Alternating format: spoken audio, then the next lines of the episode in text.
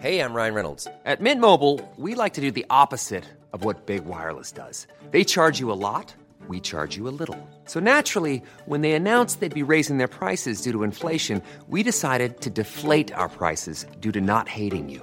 That's right. We're cutting the price of Mint Unlimited from $30 a month to just $15 a month. Give it a try at mintmobile.com slash switch. $45 upfront for three months plus taxes and fees. Promo rate for new customers for limited time. Unlimited more than 40 gigabytes per month. Slows. Full terms at mintmobile.com.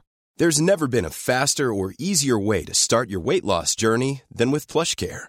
PlushCare accepts most insurance plans and gives you online access to board-certified physicians who can prescribe FDA-approved weight loss medications like Wegovy and Zepbound for those who qualify. Take charge of your health and speak with a board-certified physician about a weight loss plan that's right for you. Get started today at plushcare.com slash weight loss. That's plushcare.com slash weight loss. plushcare.com slash weight loss. Quality sleep is essential. That's why the Sleep Number Smart Bed is designed for your ever evolving sleep needs. Need a bed that's firmer or softer on either side? Helps you sleep at a comfortable temperature? Sleep Number Smart Beds let you individualize your comfort so you sleep better together. JD Power ranks Sleep Number number 1 in customer satisfaction with mattresses purchased in-store. And now, save 50% on the Sleep Number limited edition Smart Bed for a limited time. For JD Power 2023 award information, visit jdpower.com/awards. Only at a Sleep Number store or sleepnumber.com.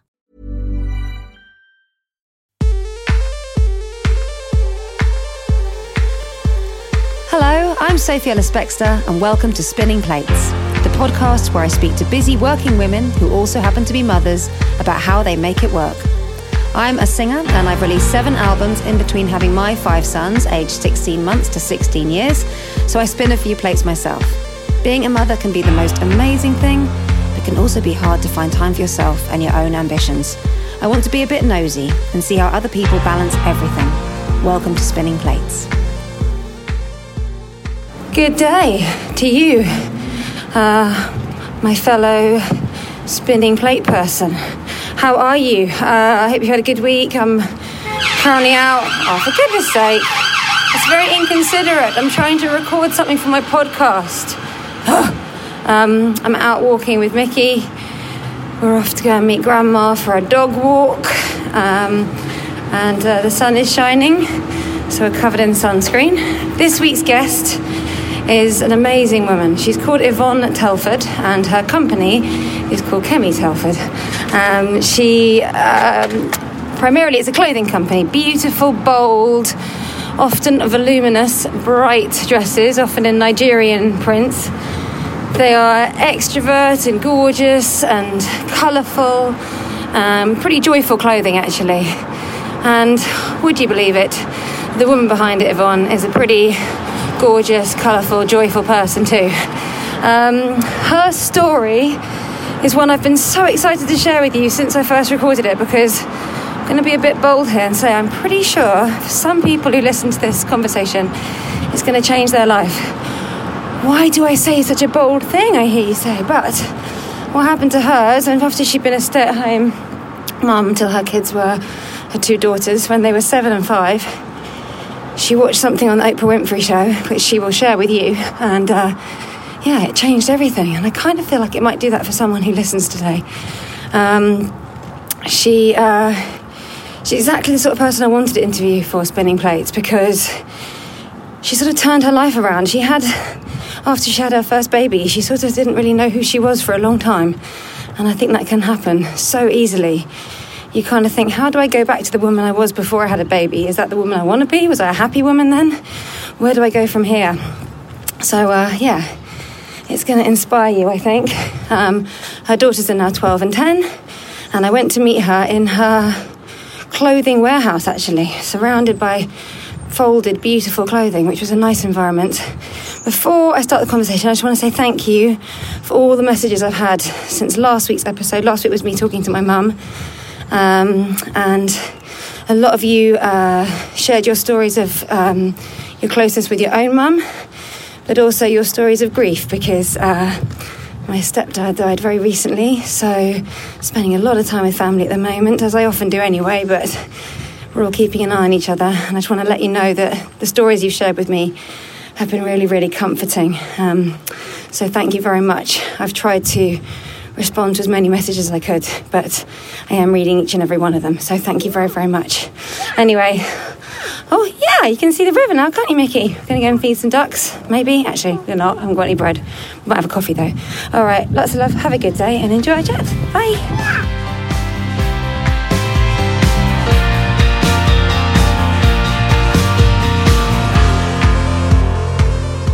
So we're sat here in, in your warehouse, Yvonne, surrounded by billions of beautiful bits of clothing. Thank you for letting me in here today. Um, in the sort of uh, state of where we're at in history, we're still emerging out of lockdown, aren't we? So we've kept our one metre distance. Um, we've brought our own disinfectant, um, producer Claire and I. Um, but we're sort of emer- merging into a new world. You, how have you been finding everything? Are you busier than ever, do you think? Or well, yes, you are. You've got no staff I here. am really busy, even apart from the staff.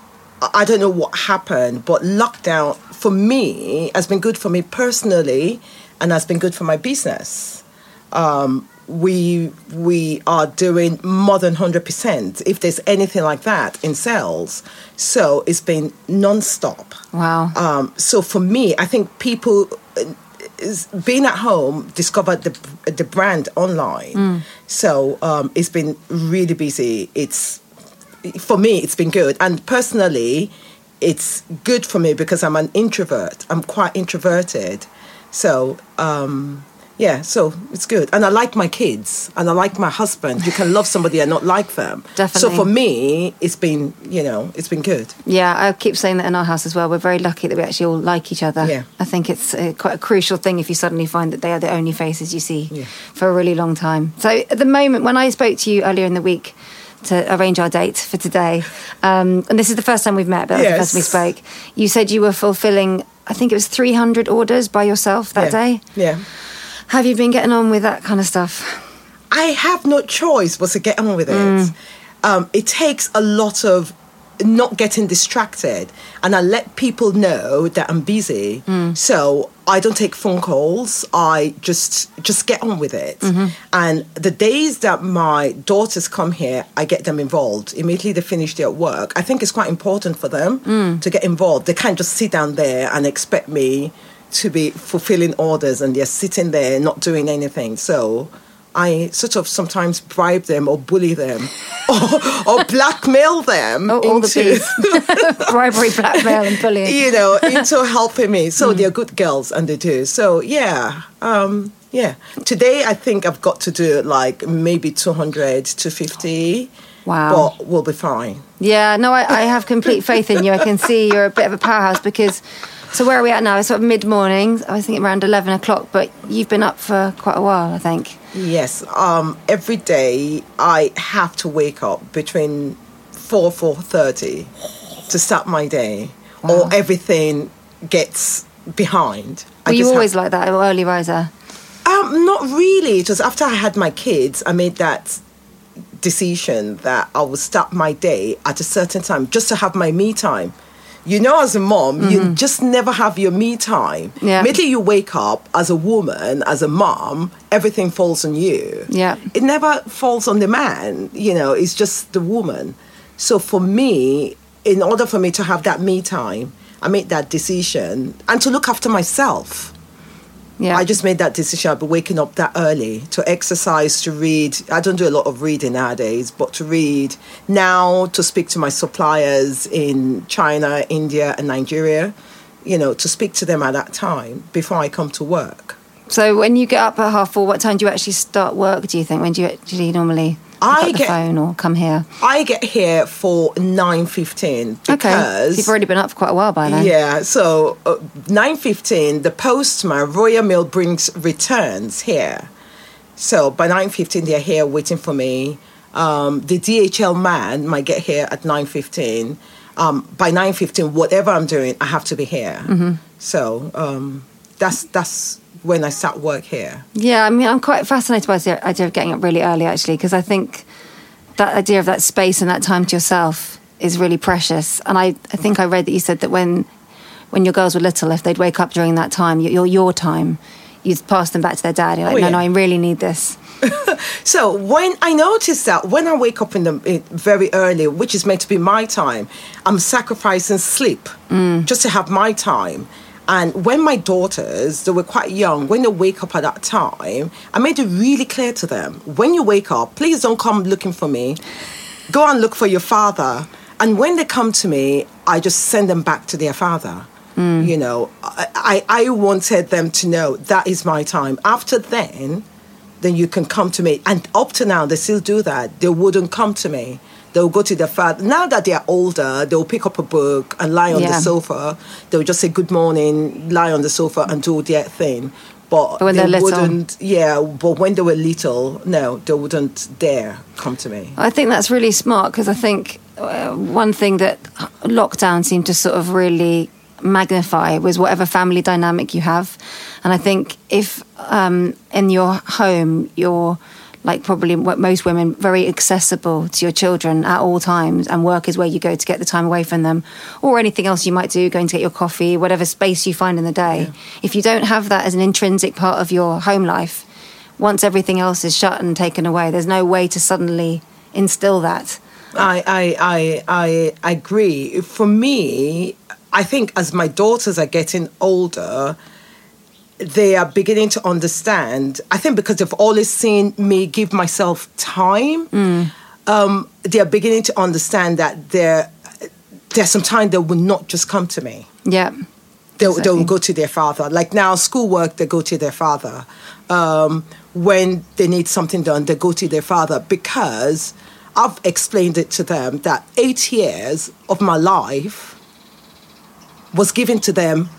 Nothing else interrupted that eight years. So now that I've started my business, they need to respect the fact. And I helped their father's um, career grow at the same time because I was just the one at home, no help, just me and the girls looking after. I was looking after them. He was still go- uh, going to work, and his career was, you know, was growing while mine took a standstill. Yeah. So for me, right now, there's no compromise. There's a problem. Please go to your father, except, you know, is maybe something you can discuss with your father, like a period or something. Yeah. Then come to me. Yeah. Um, or you need new clothes. Come to me. Something that a woman would get involved. But every other thing, yeah go go go to your father. Yeah. He should be part of it as well. Yeah, well, it's, so I'm trying to think. wait, There's, there's a lot to unpick there because you mentioned about the eight years that you gave to them. Yeah.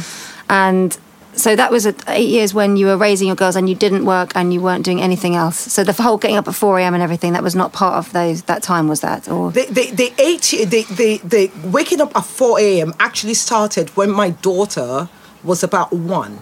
Okay. I was I was becoming I don't know something happens when you become a It's mom. your first child? My first daughter. Something happens when you become a mom. You start to question a lot of things. Mm. You go through this period where yes you have a baby but you're not really fulfilled. For me, it- you I was not really fulfilled as I guess because my role sort of changed from a career woman, Yeah. and I started pushing prams. I couldn't drive then, you know. So everywhere I was going, I had this baby mm. that just took over everything. And thankfully for me, that was when I started working towards discovering myself. Who is Yvonne?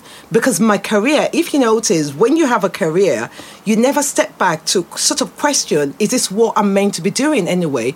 You just do it. So Yeah. for me, being able, lucky enough to be able to stay at home, gave me that time to sort of think, what do I want to do? Who who am I? Yeah. Oh, You know, what is my purpose? Because we all have purpose. You know, when as long as you're alive, you're born in this into this world. Yeah. you have a purpose. So for me, at that particular time, you know, when she was one, I, I was very unhappy and I had to step back to find out why I was unhappy. And that's when I started the one uh, the 4 a.m. waking up um, to sort of find time for myself and to give me headspace to question a lot of things. Yeah. So it was that process that got me here. Yeah. Where, where I am right now. Yeah, no, I mean, I, I completely understand. I was quite shocked, I think, when I had my first baby to find how homogenizing a lot of the parental experience was. I, I felt like I, was, I again I didn't know who I was either, and I Yeah. felt I'd find myself I don't know why, but it's always for me crystallized in in places like soft plays where you're Yeah. sat there and you think I don't. The only reason I'm here is to supervise my small person Yeah. going in and out the balls and down tubes Yeah. and. I feel completely like a blank person. I could be anybody. I've brought nothing of me in here. I'm just that person's supervisor while Yeah. we're in here. Yeah. And it's noisy and I can't really do anything else. And Yeah. for me, that's always the place I think of where I just feel like it's not even an interpretation of being a parent, is you're just sort of, uh, yeah. You're like just this- existing. You're just existing, and you're, yes. you're, you're not even existing for yourself. You're existing for that child. Yeah, exactly. So you sort of lose part of you. You don't even know. I guess most of us actually go into being parents without knowing who we are. yes, yes. We, we go into it, and I think motherhood is a fantastic thing because if we tap into it properly, it brings out. If we've not discovered who we are before we went into it, motherhood sort of brings that out in the, in us, and some of us have the guts Yes. to you know step into that lane of who we are or we just go back to the old thing and it becomes worse because Yeah. now you've got somebody else you're taking care of and you're living the life that you're not you know that doesn't fulfill you Exactly, and then you can get things like resentment and stuff that just lies there for a really long time and Exactly. solidifies, and you don't might not even know that's what that is until you start chipping away from it. Like it's like when you hear people you think, "What are you going to do when your kids leave home?" It's just so important to have something that's your own your own world. It doesn't have to be anything big and dramatic. Yeah. it can be tending your garden or the friendships you keep or anything that's precious to you, Yeah. really. But I've definitely think there'll be lots of people that that really resonates with that idea of having a child and thinking I don't really know exactly who I am. And suddenly this small person in front of you sort of refracts everything Yeah. don't they? And it's sort of split into all the colours of the spectrum and you think I don't even really know which part of me is the bit I should be exaggerating here or leading the way. And it definitely is a time for a lot of self-reflection if you have the opportunity to think which you also don't necessarily as well with the sleep deprivation everything that comes along with the beginning. Um, I mean, back in, in March when I started getting together a list of people to, to talk to for, for this podcast for, for spinning plates, I you were always on my list because I'm so inspired by what you've done with your with your business. Um, and this is before I even actually knew that you used to be. Uh, so it was a is it a risk analysis? yeah a risk analyst. Yes i used to be a risk analyst. Okay, so that's very different world to this. completely different completely different. That that was something i fell into. I i, I came into Eng- i came to england 1996 and the first job i did you don't even want to know. The first job i did i was a care assistant for one day. Okay. i never went back I did not even resign. I can remember going for that interview. And in Nigeria, you don't look, I can remember going for the interview and the, the, the, the lady, I think it was a lady interviewing me, said, You're not looking at me. Why? Are you lying? You know, because in Nigeria, you don't look at people's, you don't look into people's eyes. It's considered rude. So I didn't have that culture you know, of looking into people's eyes. Yeah. So anytime I went for an interview, you know, um, that used to happen. But going back, I've forgotten the question you asked me. I was just talking about how different your world was when you were doing your, your yes, risk so the analyst. credit and- analyst thing is completely different. Every job I've done is completely different Yeah. from what I've done now. But one thing that is something that links all the jobs together is the making of mistakes. You know, it's the hard work. There's so many things that that are sort of. It's not. I, I worked in Harrods. I worked in. Um, I worked in um, a fashion shop. So everything that I've done has actually brought me here because I've taken bits and pieces of everything I've learned from my previous job and I brought it here. So for me, it's not, nothing is a mistake. Everything that I've done has actually taught me a skill that has brought me here. yeah, it's all informed.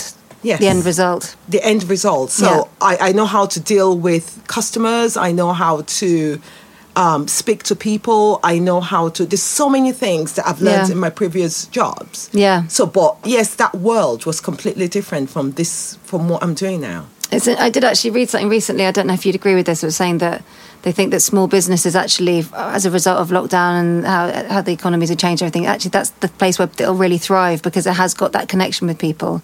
Because sometimes the sort of big businesses don't know how to read how people are really feeling and the sort of that ability to be um, really reactive to what's going on and how consumers are feeling and all that really matters right now, probably more than ever. Yes, it does. I'll tell you, like, I, I'm not one to send out newsletters um, with my business. I, I, I just don't have the time. And I don't want to bombard people with emails. So I've not sent a newsletter in the last, I think, two and a half months.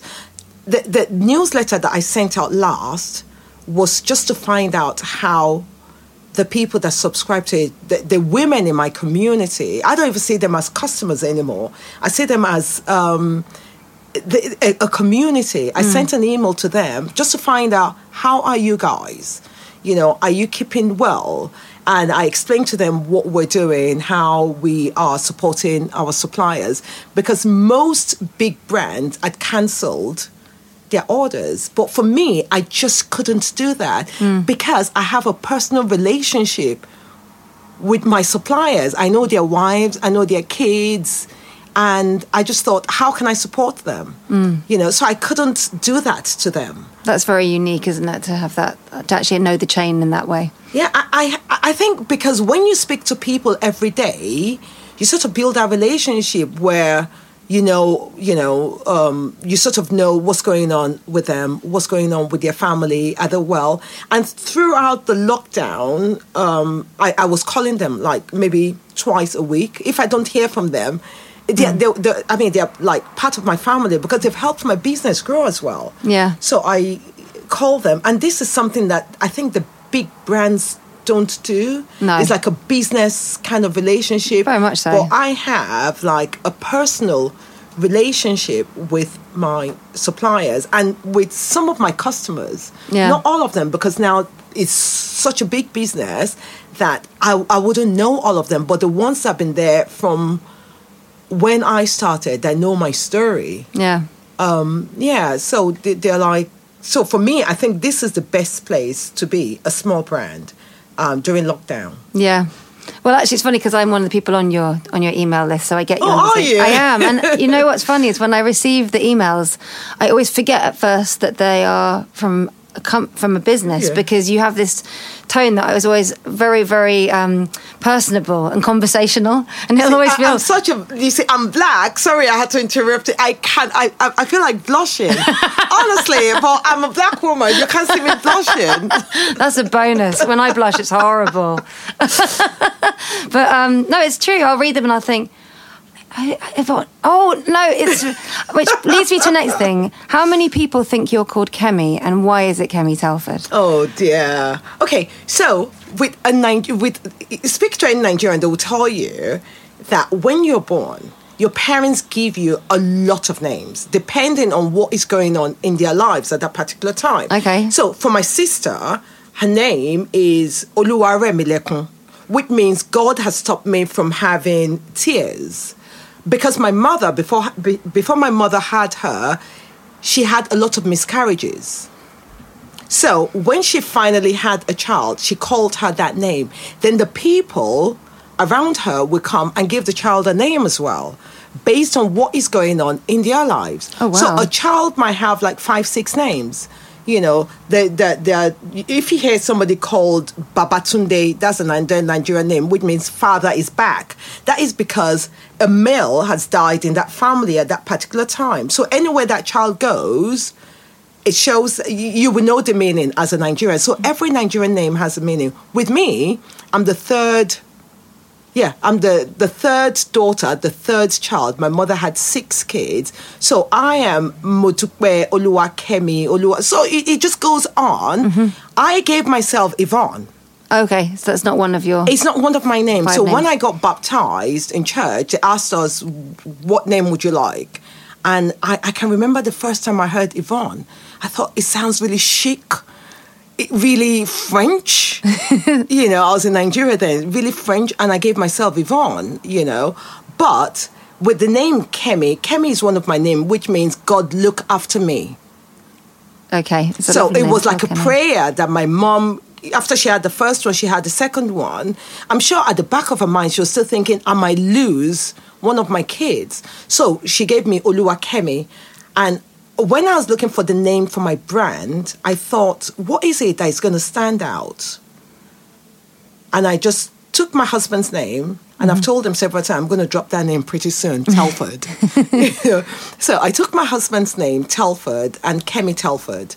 I can remember, it just came really easily. Yeah. Do you think it was Um, important to you that it had that mix of uh, your sort of Nigerian heritage and your husband's name and your sort of, or is that not even something you're It- thinking it- it- about? you know, everything that I've done, I've not thought about it. Everything that I've done, I've just gone with my gut instinct. Yeah. I've I don't I don't think too much about things. The only thing I think a lot about are my daughters, their health. Every other thing, I just think yes, it can be taken away at any time. So I don't sort of people ask, so what are your goals? What what are your plans for your business? I have no plans. Um, I think if I have like plans in place and it gets taken away from me, then I sort of get into like a hole. So I, I just don't plan things. So going back to the name, I just thought it, you know, everybody will be able to say Kemi Telford compared to my first name, which is Mudukwe. You know, nobody can pronounce that Mudukwe. You know, you, you need that Nigerian twist. Even Nigerians can't pronounce it. So, so I had to look for something really easy for people. So luckily, it's actually worked out well. Yeah. But people call me Kemi. You see, some people would send me emails and say Kemi, and they will come back and say, "Oh, I'm really sorry, Yvonne." I'm thinking it doesn't really matter. Yeah, I can see that. Well, it is part of your name, I suppose, but I think it's wonderful you chose Yvonne because it's uh, chic and French. I think you're right. It is. Millions of people have lost weight with personalized plans from Noom, like Evan, who can't stand salads and still lost 50 pounds. Salads, generally, for most people, are the easy button, right? For me, that wasn't an option. I never really was a salad guy. That's just not who I am. But Noom worked for me. Get your personalized plan today at Noom.com. Real Noom user compensated to provide their story. In four weeks, the typical Noom user can expect to lose one to two pounds per week. Individual results may vary.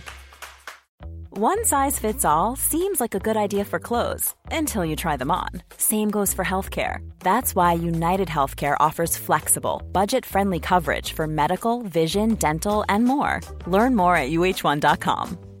There's never been a faster or easier way to start your weight loss journey than with PlushCare. PlushCare accepts most insurance plans and gives you online access to board-certified physicians who can prescribe FDA-approved weight loss medications like Wegovy and Zepbound for those who qualify. Take charge of your health and speak with a board-certified physician about a weight loss plan that's right for you. Get started today at plushcare.com slash weight loss. That's plushcare.com slash weight loss. plushcare.com slash weight loss. Hey, it's Ryan Reynolds, and I'm here with Keith, co star of my upcoming film, If, only in theaters, May 17th. Do you want to tell people the big news? All right, I'll do it. Sign up now and you'll get unlimited for $15 a month and six months of Paramount Plus Essential Plan on us. Mintmobile.com slash switch. Upfront payment of $45 equivalent to $15 per month. Unlimited over 40 gigabytes per month. Face lower speeds. Videos at 480p. Active Mint customers by 531.24 get six months of Paramount Plus Essential Plan. Auto renews after six months. Offer ends May 31st, 2024. Separate Paramount Plus registration required. Terms and conditions apply if rated PG. Um, so you were born and raised in Nigeria. Yes. Um, so you're one of six, did you say? Yes. Um, so you're third in the lineup. Yes, the the lost child. Is that what you'd say for the third? yeah, the third child is a lost child. You know. Oh no! The first two How are do I break bonded. it to my third? Okay. the first two are bonded. You know, then you just appear. Mm-hmm. Yeah. And the last two are going to bond. So where are you? Oh no! Yeah, you're right. Okay, I'll go home and tell Ray. I've sort of tried to sell it to him that he's the heart of the family. That's, yeah, you're laughing at me. Okay. I, I'm laughing at It's you. It's going to work for a while, isn't it? But then he's going to be like, hang on a minute. Until when he gets older, then Yeah. he starts to question you. Yeah, I know. Um, so do, do you think that your upbringing, were you raised by working parents? Did your, did your mum work? My mom, it's an odd one. My mom worked, she ran, she, she was a teacher for a while. Then she now started this business where she sold alcohol, but in, um, how would I put it? wholesale. So she was like, a, Oh, wow, okay. so she had like a big warehouse where pubs and beer. We call we don't call them pubs. Pubs is very English. We call them beer parlor. You Mm. Okay. Mm. know where you go in the evening, you sit down with your friends outside. Um, so those people would come to her. She was like a main distributor, and yeah, she did that. That was the only thing I saw. So did you used to go there to the warehouse sometimes? yeah, I used after school. But my father is a businessman. My father has always been a businessman. But for me, I never really learned anything from them. Um, Do you think you ever spoken to someone who might want to have a business yourself one day? Was that ever sort of put on the table as an option to you, or it was more just about getting a job and finding a decent job? And It's it's always been because my father wanted to be a lawyer, and he never had the money to go to university or to even complete his education. So he wanted to live his dream through me hmm. because he felt I was a talkative. He felt I was the bold one. So he was like, go and study law.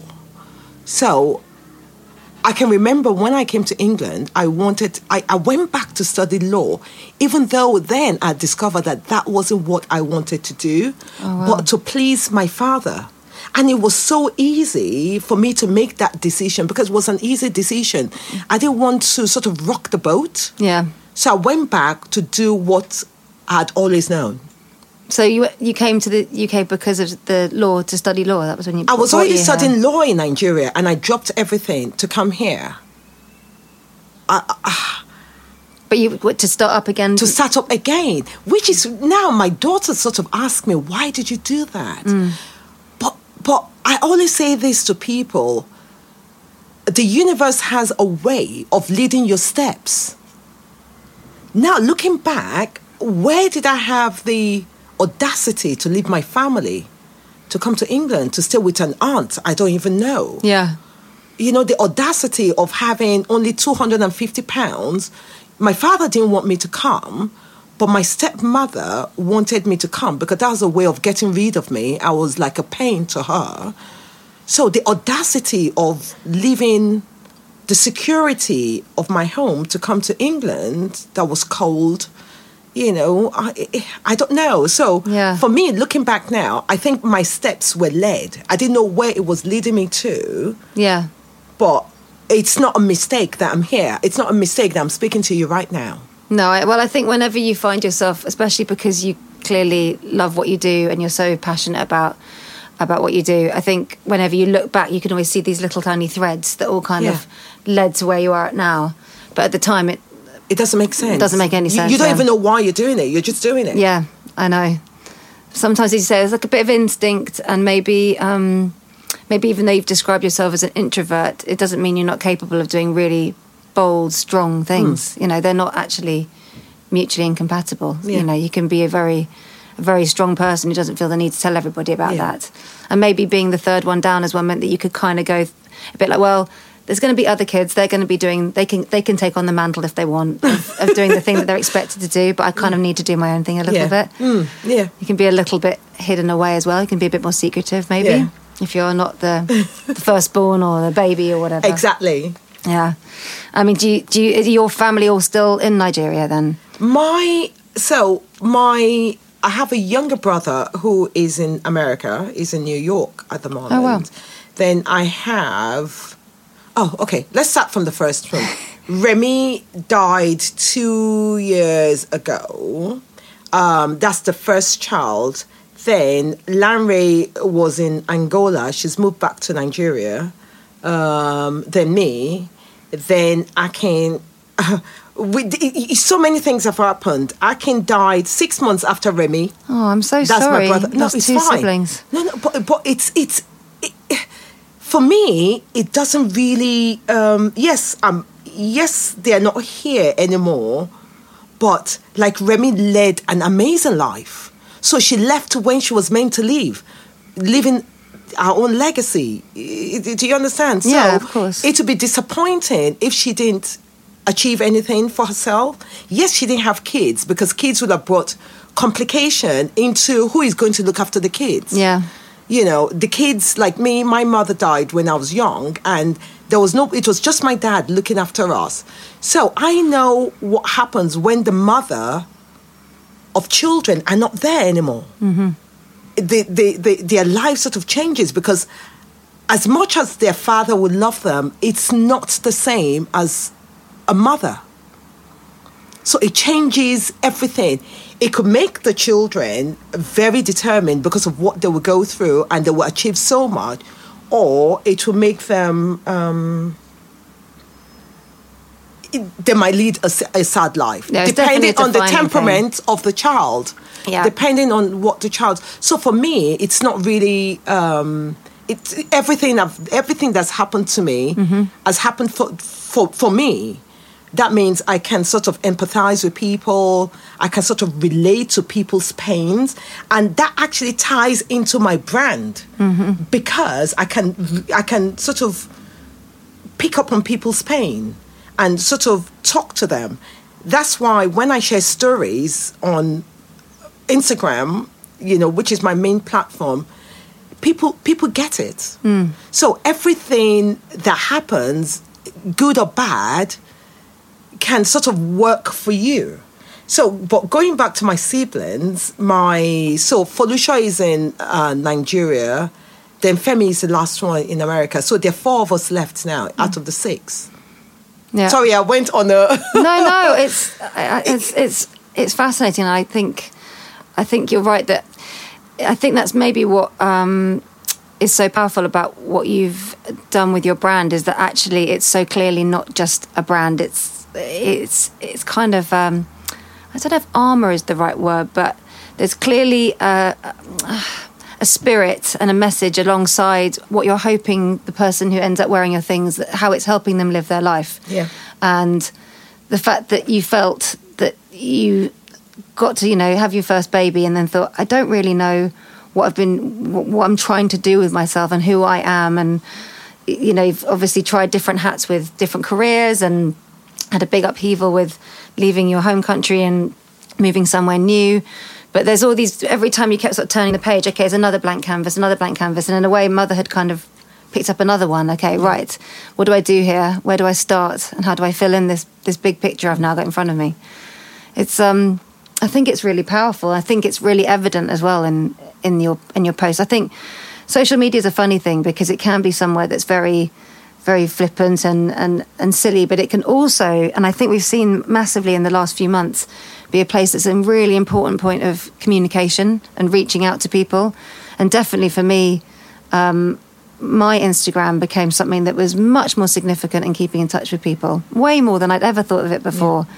Um, and that's that's really special. And all those little, every time someone, I don't know, posts something where they've shared a bit of their story back to something you might share, is like someone smiling at you in the street or Yeah. you know making room for you to sit down somewhere or you know just an unexpected kindness kind exchange with a stranger it's Yeah. it's it became it took the place of that because Yeah. all of that was gone Yeah. so it's, it is really significant, I think. Um, so when you were having your your first baby, do you do you think that you've already felt like you had ideas of having this business, or was it still no? no, No. I mean, you can hear from that laughter. To be honest with you, I was lost.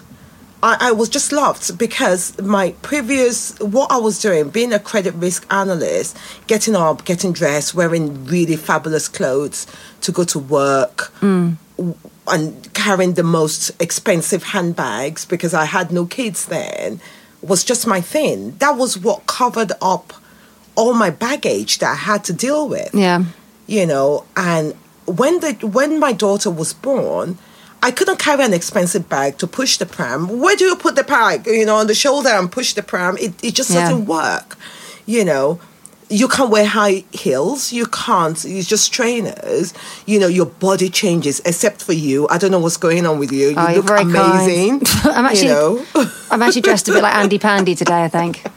I don't know if you know Andy Pandy. It's like very like quaint English, like childhood books. It's sort of yeah. It's not necessarily a file. you know but but the thing is you you that's when all the questioning starts to come in okay i can't dress like this anymore that that that is taken away from you but a choice you made because a choice to have a child. Yeah. Yeah. You know, but when the child is here, the child actually takes more away from you. You can't look the way you used to look. Your body changes. Yeah. So who am I? So you start to question. For me, I just felt that part of me, the handbags and everything, are gone. I don't even know when I'm going to carry them again. These clothes don't fit anymore. I don't know when I'm going to wear them again. Yeah. So what's next? And something really weird happened. I remember daytime TV, Oprah used to be on TV then. I sat down, I was watching her. My daughter was in, she, she was playing. And there was a woman that came on the show. And the woman said something that hit me. She said, when you wake up in the morning, the first thing you need to say to yourself is, I love you. And I thought that's a bit crazy. Why would you want to tell yourself, I love you? And it kept on playing in my mind.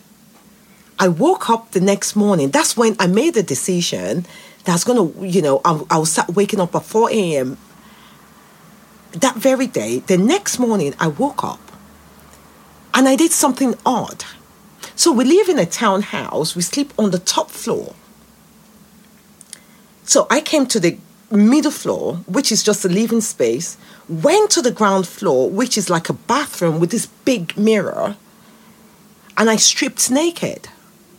And I looked in the mirror at the person looking at me. This is really weird. And for the first time, I saw somebody I had not I'd never seen before looking back at me. Me, my reflection. So I've been so busy ignoring me. Hmm. And all I had done is just, you know, put a bit of makeup on, get dressed, but I'd never really taken time to look at myself in the mirror and say, Yvonne, actually, you're not bad looking. Actually, you're fabulous. Actually, I love you. I remember looking at that image of myself in the mirror and I ran out of the bathroom. I couldn't look at her. I just couldn't do it because that was a stranger. And it took years of doing the same thing for me to get to know that woman. And that is another thing that has led me here. You know, taking the time in the morning just to go through that process, it took almost seven months for me to be able to look at myself in the mirror, straight in my eyes. And the first time I did it, I cried because I'd never seen me before. So if I don't see me, how do I expect people to see me? If I can't tell myself I love you, how can I really tell my daughter I love you? It just doesn't work. How can I tell my husband I love you when I don't know if I love myself? So that was what happened to me. That's amazing. That's really, really amazing. Um, I think, I think that's really powerful, and I'm actually questioning how comfortable I'd be doing it with myself, honestly, because I think as well. I was thinking when you're saying, it, I think it's probably something you have to keep doing as well. It's not like one day work because it has to be an ongoing process. I do ac- it every day. Exactly of acceptance. I do it every day. The acceptance because so many things sort of strip us. Mm. Every day you get something stripping you of the odd word that somebody says to you because words actually stick. Mm. So somebody says the wrong word to you, it sticks. You might think it doesn't stick, but it sticks, it goes into our clothes, it goes everywhere, and it gets to a point where it goes into you. So I'm very careful the words that I use to my daughter. Sometimes I get really angry with them and I want to say crazy things to them, but I have to pull myself back and think, okay, what am I saying to this child? So if you look at my brand, everything I say, I have customers that drive me crazy. You know, I have people that, but I have to think if I should say this to this woman, you know, what am I what am I saying to her? I'll give you an example. I got an email from a customer who said um, she bought almost six hundred pounds worth of stuff in three different transactions. She sent me an email to say, "I'm sorry, I've got to return everything." Now, everything she's going to return will cost me money to restock. Yeah. because somebody has to iron it, somebody has to, you know, the electricity. It comes to seventeen pounds an item to ret- you know. So for every 600 pounds worth of stuff that she's returning costs me money. That is not a problem because it's built into the cost.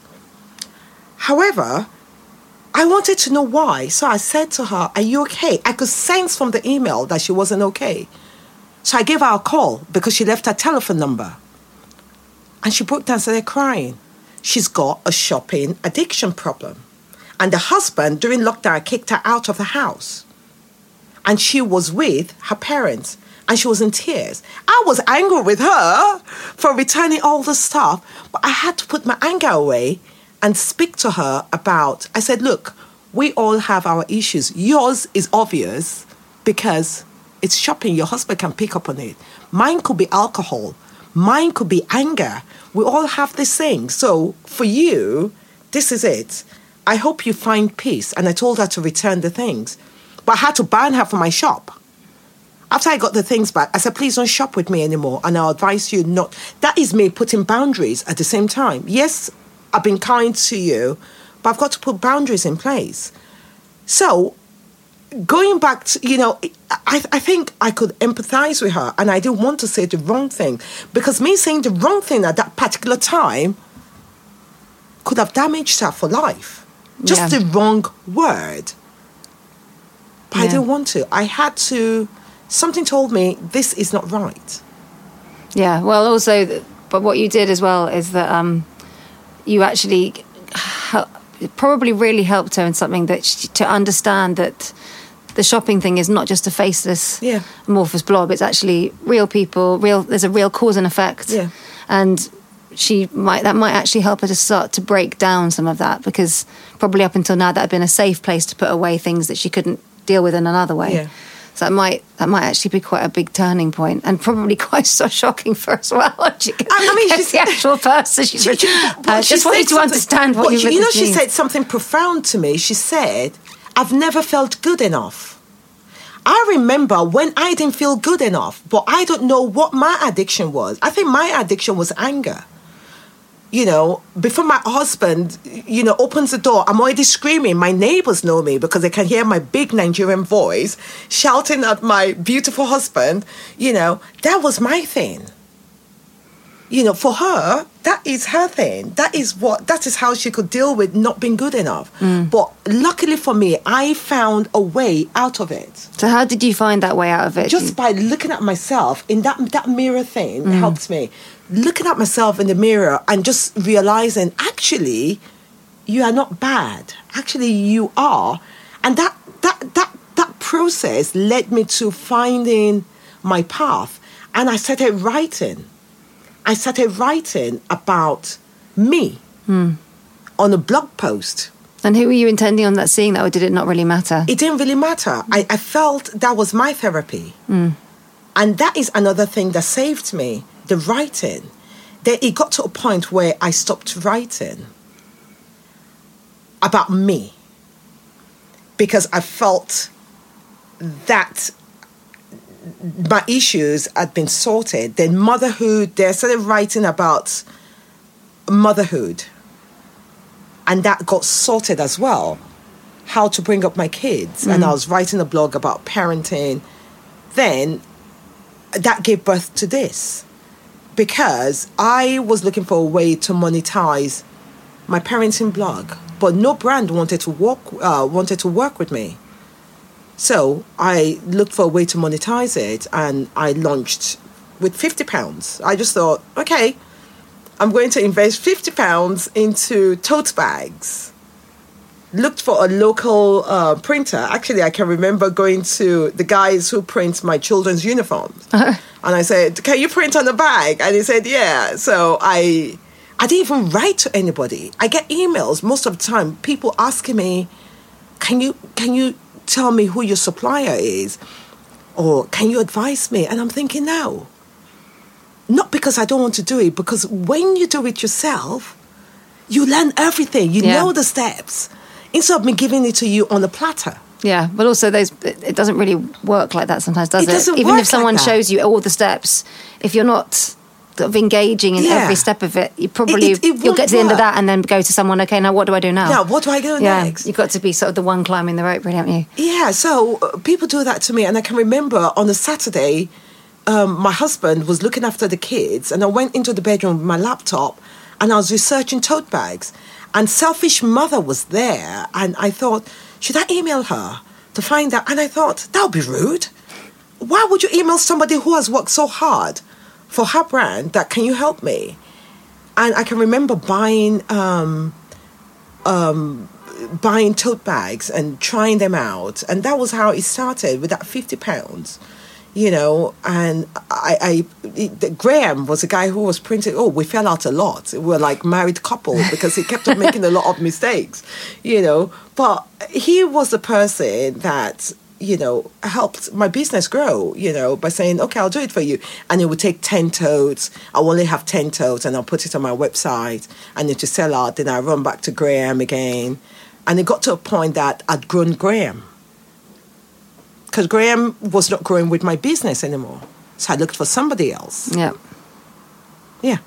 And then one step, one step. Yeah. So Am I talking too much? No, absolutely not. No, I've just, my head is full of questions. No, not at all. It's it's fascinating. I'm just so when you done the tote bags, what, what where did that go from to the to the Then it clothing moved into pouches. Same pouches? Thing. Okay, So with pouches, I noticed that, okay, enough women have tote bags. And Mm-hmm. the tote bag, the first thing I printed was it, on it was, I am enough. Those were the words that saved me when I was looking in the mirror. And I felt some women needed that. Mm. So I am enough was everywhere on Instagram. Everybody was crying, I'm, I am enough. Then I went on to different slogans, Mama Queen. I went on to so many things. And I felt people wanted more. You sort of feel it yeah, people wanted more. So I did these pouches, like um, evening bags, and uh, Graham was still printing for me then. He would get, you know, gold, silver printed on bags, you know, just little tote canvas bags Yeah. that women can take out, or you can put your children's stuff in it to, to go out. But they were really beautiful. Then, I'd outgrown that again. You sort of know when people want more. Yeah. Then I went into jewelry. Oh, okay. So I um, researched jewelry. How can I get nickel-free jewelry? I went into that. Then I outgrew that again, even with the slogans. It was doing really well. Then, as I said, the universe has a way of telling you different things if you're ready to listen. Anytime, then I went into t-shirts. I started printing t-shirts. So anytime I'm taking, you know, I'm taking a photograph with my tote bag or with my um, pouches or with my jewelry, people kept on doing something that was that was quite annoying to me, but I did not know they were helping me. so I'll be wearing a Nigerian print, a wax print, or a vintage skirt. I never used to shop in the normal shops. I just used to wear very unique pieces. And they'll be like, instead of them to ask me, Yvonne, I love your t-shirt, where can I buy it? They're asking me about my skirt. And that used to annoy me because I wanted to sell. Yeah. But they kept on asking me about my skirt and they kept on doing it. And I thought, okay. I remember one morning I was meditating and something said, Yvonne, you've got to do skirts. But I didn't know where to start. Then I did my research again. I can remember telling my husband, oh, before I moved to skirts, I was selling vintage pieces. So there was a place in um, near Kings- uh, Kingston where I used to go to. They do wholesale vintage. I just wanted to try out because people kept on asking me about my skirt. Yeah. But I noticed that by the time I put it online, it sold out. So for days, I didn't have Yeah. anything to sell.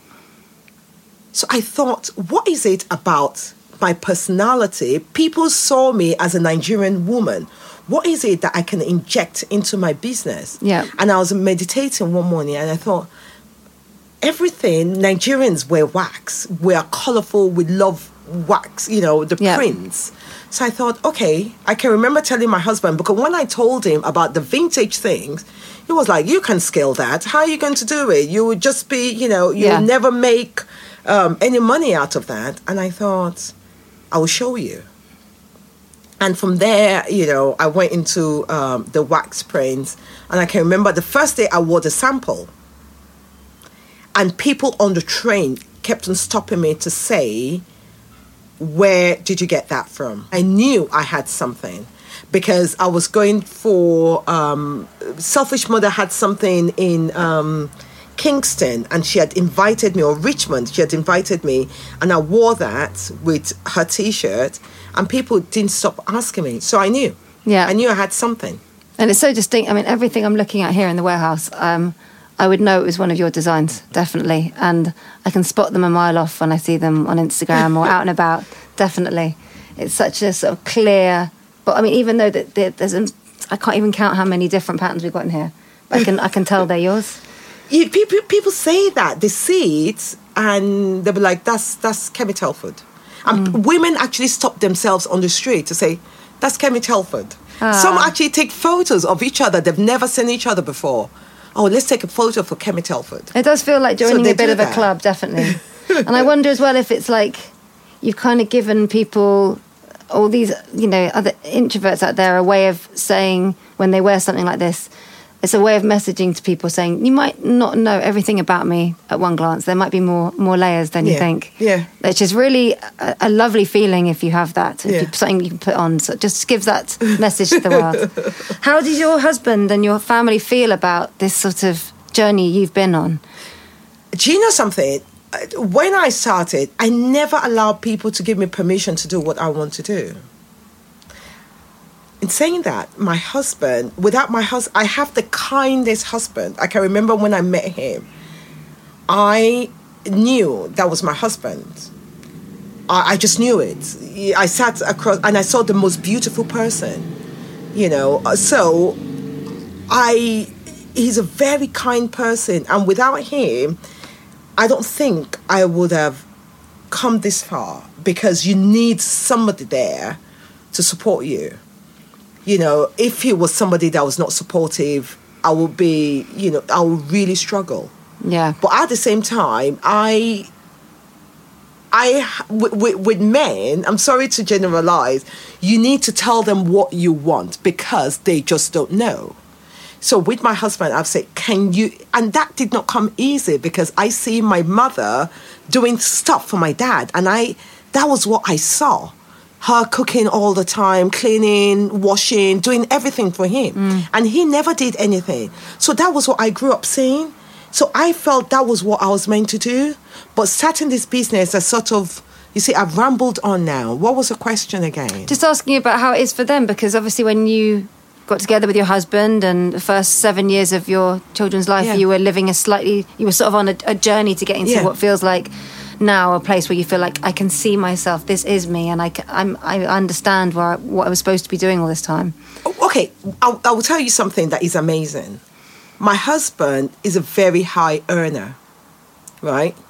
And when I was not working, he never really made me feel bad about money. I had an allowance. Now I earn far more than him. My business earns far more than I mean, he looks I mean, what he earns in a year, this business brings in in like two, three weeks. That's his yearly salary. Big thumbs up. So things have sort of changed. Mm. He's still working. He's still very supportive of, of me.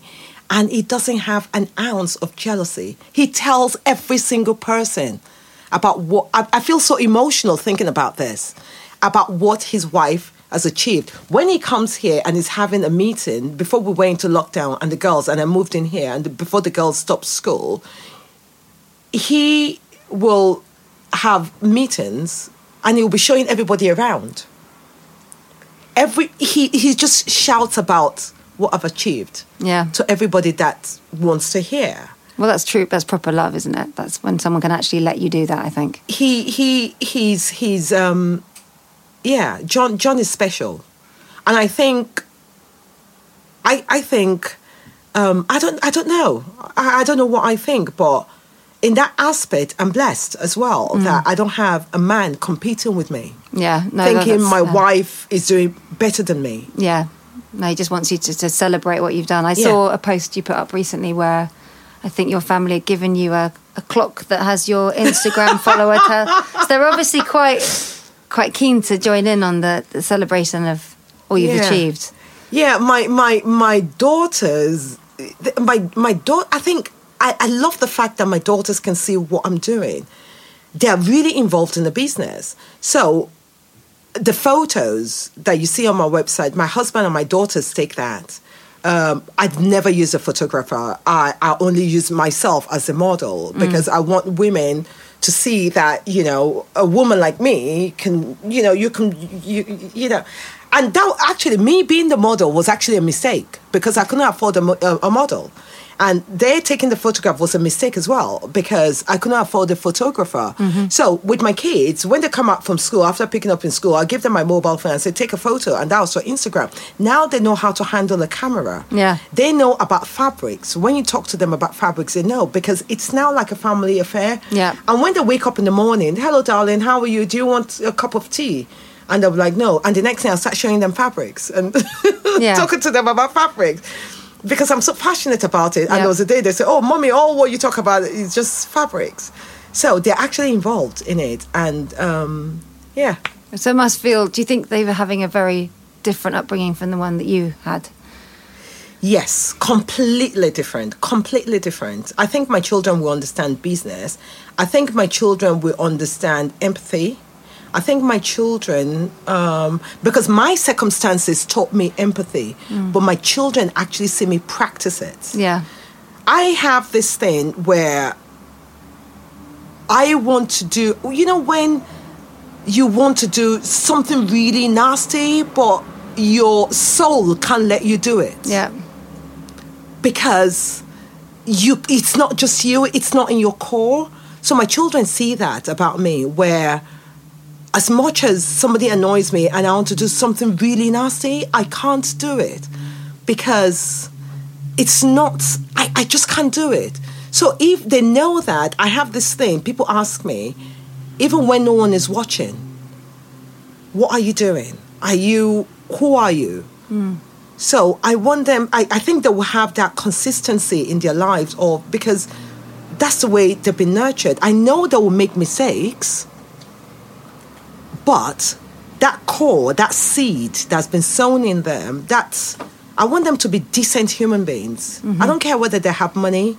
Yes, money makes things easier, it's important, but manners that will get you places and kindness. Mm. I'm not talking about niceness. That's a different thing. That's Yes. when what you become like a footmat. That's what Nigerians call, you know, a footmat. What, Yeah. what do the English people call it? A doormat. We Yeah. call it footmat. Yeah. You know, I don't want them to be that. That's when you you have no boundaries. Yeah. And then you now resent the niceness you've done. Yeah. Um, so I think my upbringing, the circumstances of my upbringing, my mother dying at a young age, me fending for myself, coming to England by myself, all those circumstances taught me empathy.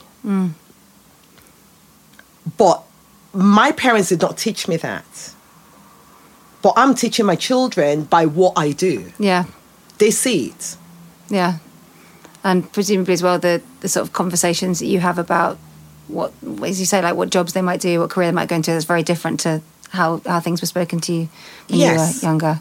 Yes, oh, uh, I, I, with, with my older daughter, I I fell into a trap, which you know, with your first child, you make a lot of mistakes with your first child. But I, I call her favorite daughter number one. Now, favorite daughter number one is like you know my lab. Is it lab rats? Is that what they call them? Yeah, lab rat, yeah. She's like my lab rat. You know, the child I used to make all my mistakes. That I don't make it with the second child because I've learned with the first one. Yeah. I remember when she was doing that 11 plus, it wasn't for her. And as a Nigerian mom, I can remember, um, remember banging on about it. You must pass this exam, or you're not coming back to this house. You know, I can remember doing all that to her. And one day, I just saw a girl that wasn't my daughter anymore. And I can remember having a very difficult conversation with her. And I can remember saying, I'm sorry, I got this wrong. I had to apologize for her. That I had to start building her up again because I was the one that bashed her down. and we're still going through that process. With the second daughter, I did not do that. I can re- I, I, re- I, I, stopped tutoring them. The second one just did the exam and she passed it by herself. Yeah, no, the academic route is really tricky for kids that aren't that shape. It's like, Yeah. um, and I think it's really hard to let go of that feeling of uh, how hard are you supposed to push? How much is it down to us as the parent to Yeah. Help them, you know, get the right discipline or work the right level hard? And some kids, it's just, as you say, it's just not. It's not going to work out. It just make them really unhappy. it made her really sad. It made that now she's in an amazing school and she is thriving and she is doing really well. She's in the top set. She is really hard working. She is disciplined. She is she's just an amazing human being. Hmm. And if I had sent her to the school where she's not meant to be, I don't think she'll be uh, she, she she'll be who she is right now. Yeah. Um, That it was me listening to the universe again, saying this is not for her. Yeah. Why are you doing this? I was doing it for me. I was doing what every other mother was doing around here, grammar school. Yeah. You know, I Yeah. want my daughter, and immediately you, one of your daughters go to grammar school, you feel you've done something not for the child, Yeah. But for you. Mm. So I was doing it for me, not for my daughter, until again I was meditating and I saw I just couldn't. She wasn't herself anymore, and it's been nagging at me. And I thought, okay, this has got to stop. She did the exam, She did really well. She did the first set. She passed it. But the second, she didn't. And I just knew, okay, this is taken out of my hands. I asked her before she did the exams, do you really want to do this? She said, I've worked this hard. I better, you know, do it. But even though she had passed it, I don't think I would have sent her to that school because it wasn't for her. She would have been very unhappy. Yeah. I know, I know that. Yeah. and Do, do you think for them there was ever any point when you were, went from being a very available mum for the bit when they were younger to having this bit where you thought, no, I need to have some more boundaries and some time for myself? Was there ever any any guilt from you or No. any resentment from them? Oh, no. no. I think I already knew the answer to that question. Oh no. oh no. When when I was with them full time, I was an, I was unhappy. They knew ah, it. Yeah. They knew that mommy is always yelling and shouting. She's not happy. You know, they knew it. And immediately I started doing my thing. They're happier. My husband is happier. Yeah. And I did not feel an ounce of guilt. You know, when women say, I feel guilty, I don't feel that. Oh, that must be wonderful. It's wonderful. I don't feel it because I'd given them time, undiluted time. Yeah. I'd invested everything into them. And when they need me, they know they're with me. I, I, I have conversations with my daughters. I, I can remember, I, I just, I reassure them all the time, no matter how busy I am, I want you to be able to come to me. Don't go to your friends because they don't know anything. So there was a time they were talking about um, rights, abortion rights in Ireland. I think that was last summer sometime. yeah. And I, ca- I we were driving somewhere, and my daughter, my younger, my younger daughter said, "Oh, "What is abortion?" And I, I parked the car and I was explaining to them, and I said to them, "If you ever get into any kind of trouble, come to me. I'm your mother." Yes, I said, number one, I've got the resources to sort any problem out for you. Number two, we'll talk about it. Number three, don't go to your friends. Please come to your mother. That is a way of me reassuring my daughters that you would get into trouble as a teenager. As, just, just come to me. Mm-hmm. Don't think you can't come to me because you think I'm unavailable or I, I, I'm not there to listen or I'm running a business. Or please, I, I, and every time I keep telling them, I reassure them all the time, come to me. And I hope they do. Sometimes they do.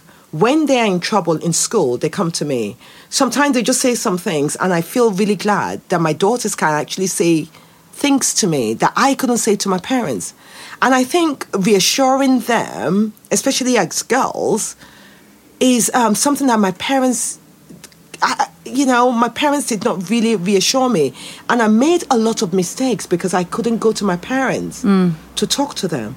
So I make it a point to tell my daughters, please come to me. Mm. Don't go to your friends because they are not experiencing life. What Yeah. do they know?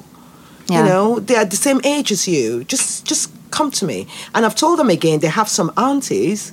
If they think I'm going to go crazy with the mistake they've made, Yeah. they've got some aunties that they can go and talk to. Yeah, no, having that counsel around you, especially when you go through teenage years and all that, is so vital. Yeah. Communication, keeping the communication open is like the number one thing, I think, actually, with making that, that age go smoother than it Yeah. could do otherwise. Yeah. Because otherwise, sometimes walls come up between parents and kids going through that stage in their life that don't actually really come down again if, if you're not able to have those open conversations, I think, which is quite a scary idea. Um, well, this, I, mean, I think it would be really strange if I didn't ask you about some of the things that have been going on in the news, given that there's so much emphasis at the moment about black owned businesses. Now, I would never assume you're a spokesperson for that, but is it something that you feel has affected you or the.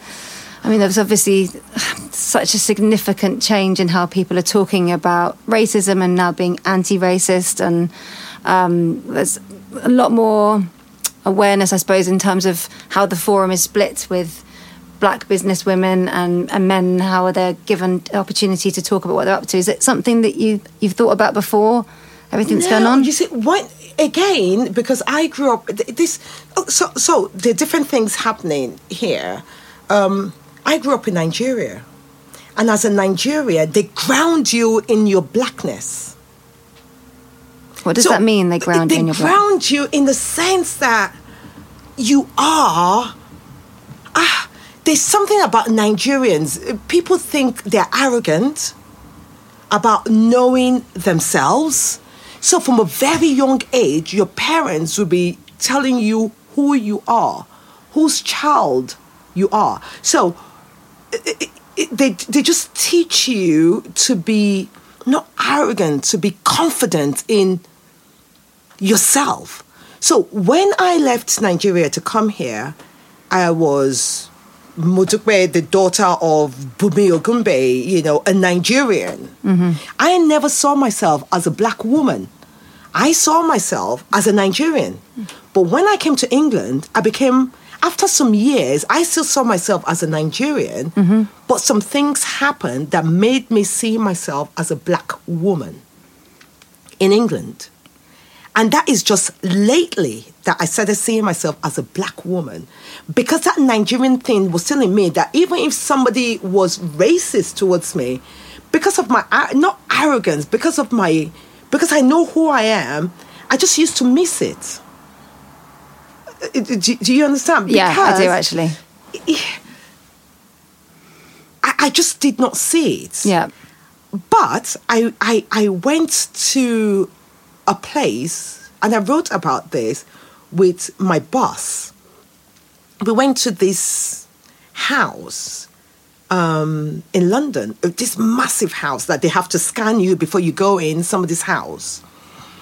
And my boss did not tell me this. We went there, and before the meeting started, he told me to go and sit with the maids in the maid's kitchen.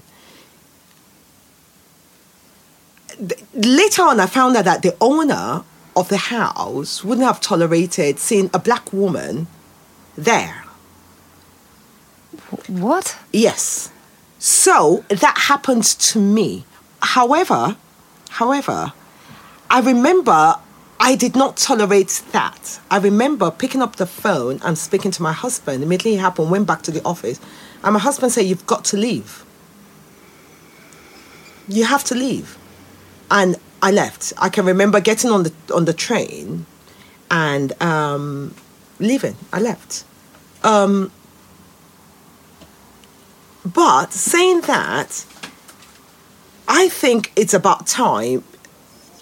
A- Another thing happened where a woman, I, I, I guess with me, because I, I, I get some kind of privilege being a Nigerian because my accent is different. So people treat me differently. But when I speak to my friends who are British born, they have a different experience from me. When you speak to um, black women that have French accent, they're treated differently compared to people that are born in England. Black women that are born in England. So for me, it, ha- it it has affected me even even with my business on Instagram. eh, You can see some things, but because I know who I am, I know whose I am. Yeah. I just shove it off. But I think it's about time for my children, for other people who look like me. I think it's about time things changed. Is it something your girls talk about at home much or? My children don't talk about it because my children are a mix of two. So my husband is white, and my ch- my children don't even see their father as white. They don't see him. They see me as a Nigerian woman because I'm always banging on about Nigeria. you know, I talk about Nigeria all the time. So uh, you know, they, they see their mother as a Nigerian woman, but my children have never. I think with the younger generation, because the younger generation fighting this battle, Yeah. the younger generation don't really see what the adults see I think that's very true. the younger generation don't see race. They know that yes, you're black, you're white, but we're all the same. We're all from the same source. Mm. So I think with the younger generation, it's different. Yeah, I think with our different. generation and the people older than us, I think until when things are going to change a bit, but until when a generation dies off. Yeah. Yeah. No, I think you're right. I think there's, there's a, I think it is something. I, I had the conversation with my 11 year old the other night, and it was, I realised so much. It was so sort of nuanced and subtle, and actually really hard to explain to a child who still sees things. When kids kids are born with quite an innate sense of fairness and being just, and they Yeah. they, they it doesn't really occur to them. It, Yeah. it is a learned behaviour. It definitely is. I think it's it's probably my generation and up that really Yeah. have got got more more work to do. Really, Yeah, and I think most of us, without most of us, without even know it. Well, some people know it and they pass it on to their kids. yeah, Some people know it, yeah, but most of us don't even know it that we pass it on to our kids. So it's a learned behavior. But Yeah. when parents are loving and uh, you know are kind to people, children pick up on that, and children actually know when they're not being nice to another child. definitely. They, they know that, except they've got really messed up parents at home. Because when you have messed up parents, you're messed up yourself. Yeah. Y- You, know? So I think with the younger generation, and they are the ones that have been fighting this battle, not the older ones. The older ones, you know, were, were yes, we, we want things to change, but I think with the older generation, like any everything, we're comfortable, you know. But with the younger generation, they are the one that took to the streets. So they are the ones that really would make the change. Yeah, That, that's what I believe. But I don't know. I don't know how to answer this question. I think you've answered for- it brilliantly. Because for my brand, I've always been, people know who owns the brand Mm. and they've still supported me. And they still, I think people see the soul of things. Yeah. So I think people that buy from me see my soul. They see Yvonne yeah, they don't see my color. Some people do see my color, but the people that come to me to buy from me yeah. see a soul. I think that's completely. I think that's that's the intrinsic part of.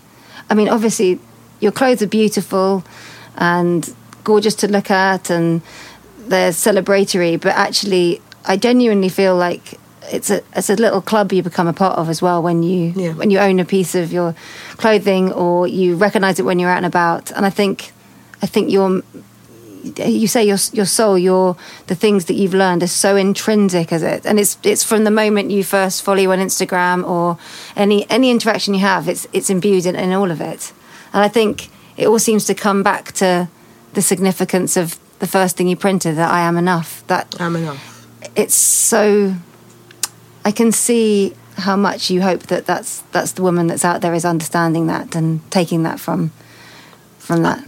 Uh, Yeah, I hope so. I think they are, and I think that that thing about the the epiphany of being able to look at yourself in the mirror and actually just say, "I love you. I love you for who you are right now." And I honestly, I feel like um, I wish more people. I think you should do a TED talk or something. I feel like more people should do that because there's so many ways that we can make ourselves invisible. Yeah. And it can be the oblivion of an addiction that drowns out the noise, but it can also be actually by draping yourself in that the businesswoman suit with the handbag and becoming that person, or having the kids on you so you can't talk about yourself because you put it all into your kids, or um, the way that your relationship with food, then you make yourself invisible in a physical way. There's so many, So many ways. so many ways to Yeah. disappear. Um, but if you, we only get one life, so you, everybody it has the should have the platform to be to be seen, Yeah. And if if for no one else, for yourself. Yeah, and I think people won't see you if you don't see yourself. I- I- I- it's just impossible. There's a Nigerian proverb that says, if there- there- there's something called a calabash. Do you know what a calabash is? I don't know what calabash is.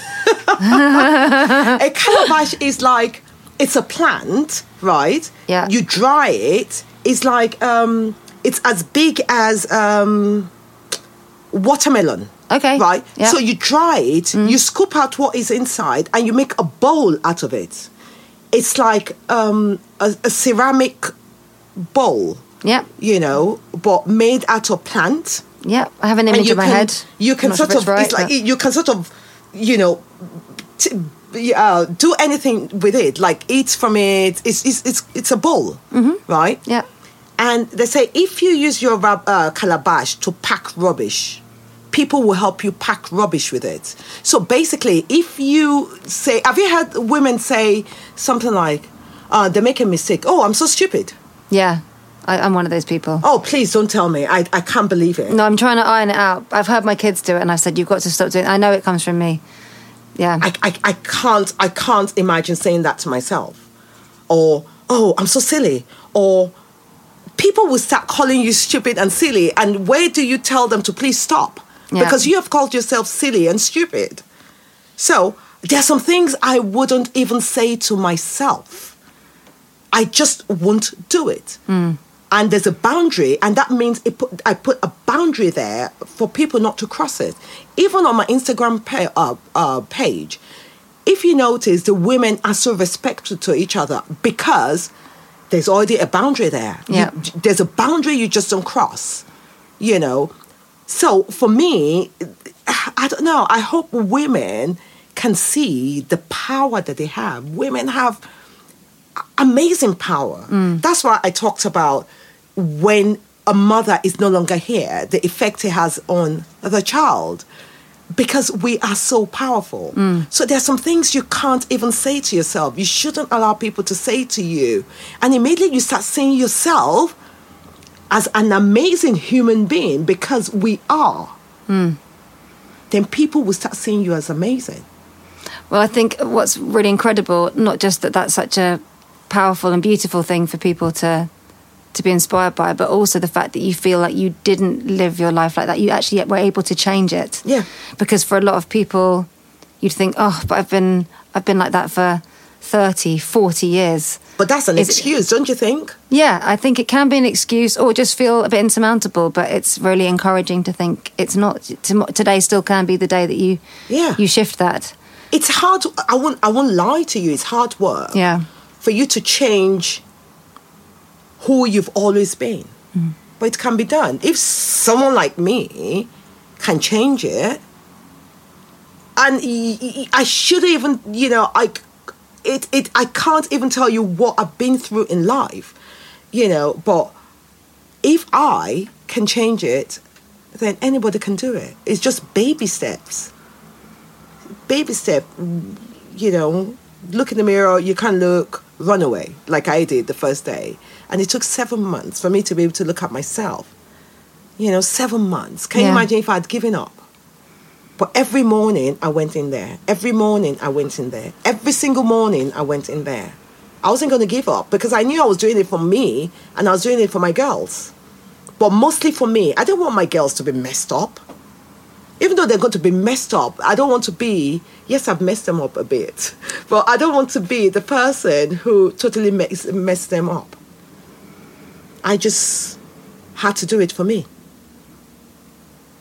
Well, you have. You have. I mean, I, it's funny when we had our brief chat the other day before um, making our plan to meet today. I uh, I knew I'd leave here with a with, with I knew I'd come out of it feeling like I'd learned something from you because I could hear it in your voice down the phone, and I think um, I think honestly, I, I've, you've given me so much to think about.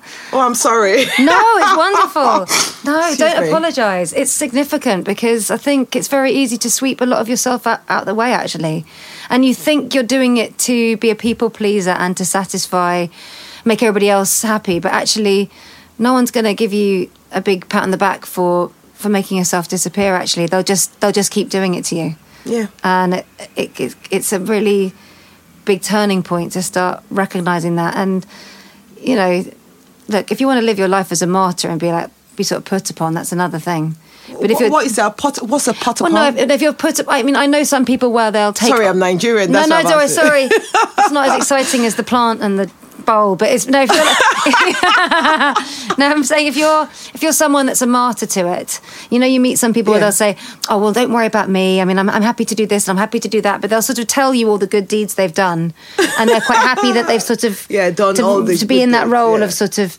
Oh, well, oh no, don't worry, I'll tidy the mess and I'll do this and I'll do that. But then they also kind of want you to say, "Oh, you're being amazing Yeah. for it." Like if that's if that's your thing, that's a sort of separate thing. But I think if you're just someone that is letting yourself be weighed down by being the go-to for everything else, I think it's really important to to, to redraw your boundaries and to start it with yourself. And uh, I honestly feel like I've I've got a little bit of work to do, maybe in a good way though. I'm quite, I feel optimistic rather than. I think it's positive. I don't think it's. I don't think it's a.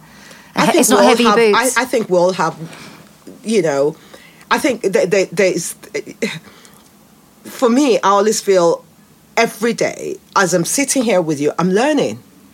yeah. We all learn from each other. I'm learning. I'm learning so much. I think the day we stop learning is the day that we fail. We've got to be able to learn something from each other. You know, uh, uh, what is the point of living if you're not going to improve? yeah. So we're learning. We that. That's that's life. You have to learn, You except do. you're dead. Between now and then, there's. In the meantime, can I help you with any of your orders today? No, I'm, honestly, I'm fine. I'll, I'll, I'll be fine. The postman will take what he can take. Yeah. My, my customers will be patient. Thank you. Oh, thank you so much for your Thank time you, today. thank you. Thank oh, thank you so much. Oh, we talked so you. much. We talked so much, hug. didn't we? We did. It's good.